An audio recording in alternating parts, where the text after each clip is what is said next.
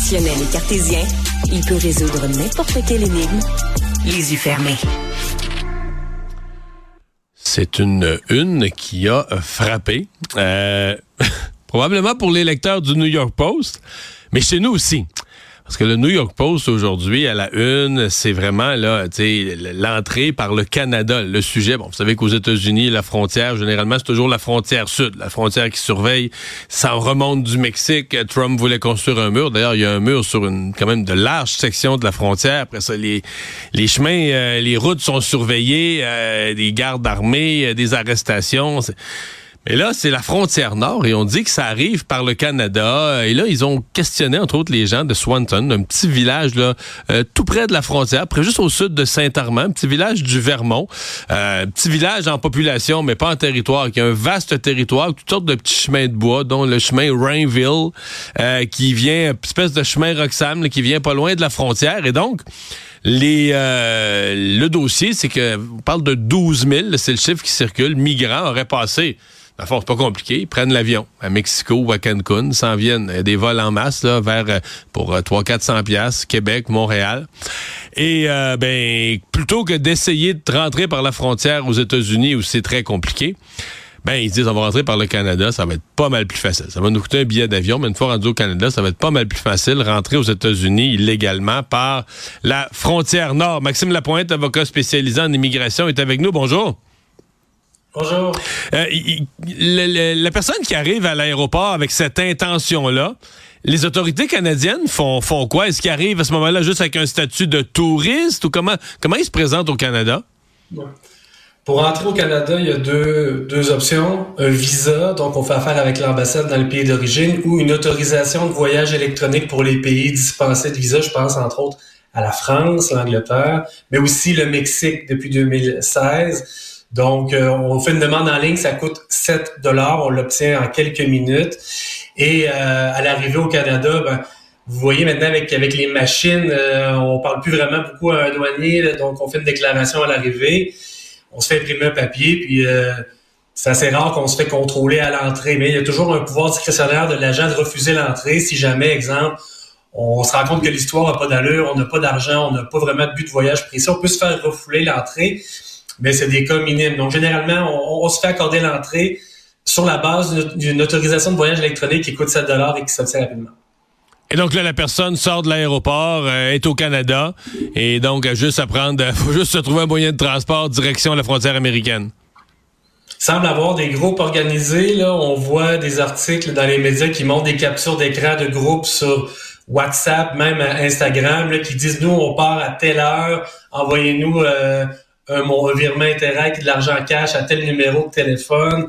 ça a l'air assez facile. Donc, on fait vraiment sur les médias sociaux la promotion de l'entrée illégale aux États-Unis à partir du Canada. C'est des Canadiens ou des Américains ou les deux, là, ces groupes de passeurs? Est-ce que ça prend des complices canadiens et américains ou est-ce qu'un passeur doit être du côté... Il y a des ressortissants étrangers là-dedans aussi. Là, on a vu là, euh, dans les dernières semaines, il y avait un ressortissant colombien. Euh, donc, c'est des gens qui sont ici, euh, des fois eux-mêmes avec un statut précaire ou même illégal. Donc, c'est pas il n'y a pas de condition d'ouverture d'être canadien-américain, mais c'est souvent des réseaux qui sont organisés de, de, part et d'autre de, de, la frontière. Et c'est là que ça devient problématique parce que ces deux juridictions, par exemple, la loi d'immigration au Canada, elle interdit le passage clandestin pour entrer au Canada.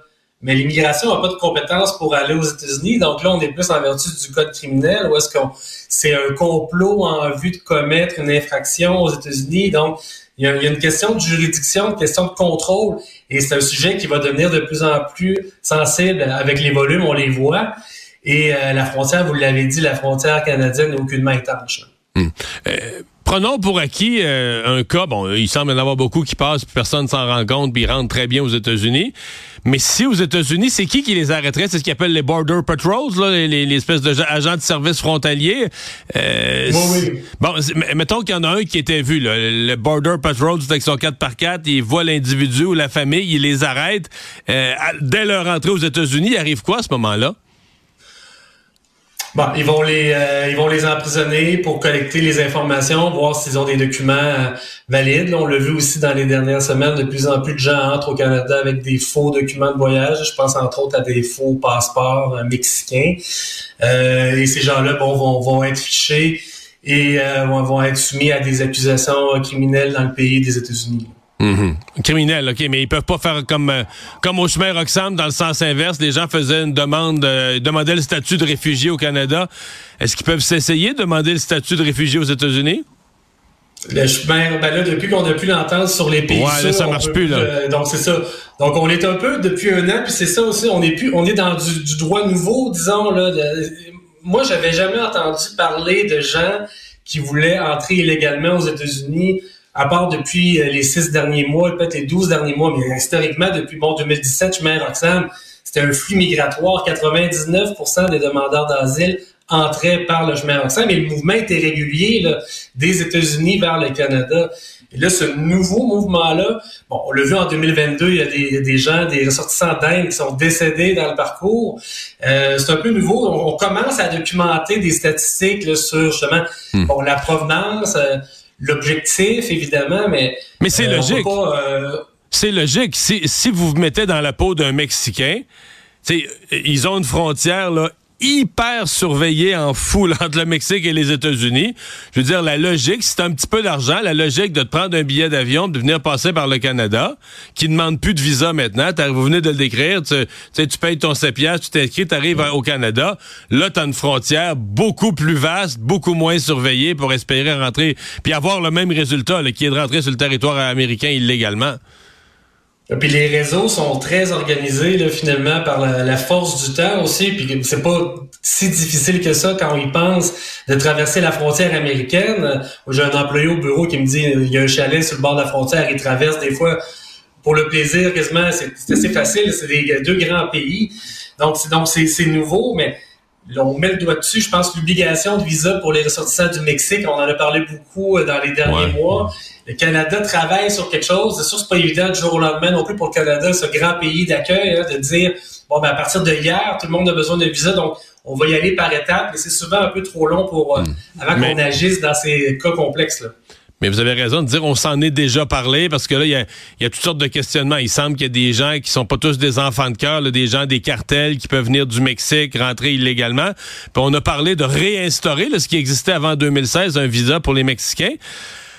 Mais je, fais une hypothèse. Mettons que Joe Biden a vu le New York Post un matin, là, puis mettons que Joe Biden a peur que Donald Trump utilise ça pour faire de la politique avec ça, puis les frontières sont plus surveillées. Est-ce que le gouvernement américain pourrait mettre de la pression sur Justin Trudeau puis dire hey, là, là, tes visas, tes aéroports, tu vas arrêter de nous niaiser avec ça, puis tu vas régler ton problème. Est-ce que le Canada pourrait se faire un petit peu poliment, je l'ai peut-être pas assez mis poli dans mon exemple, mais se faire serrer les ouïes puis se faire dire, regarde les visas, c'est urgent?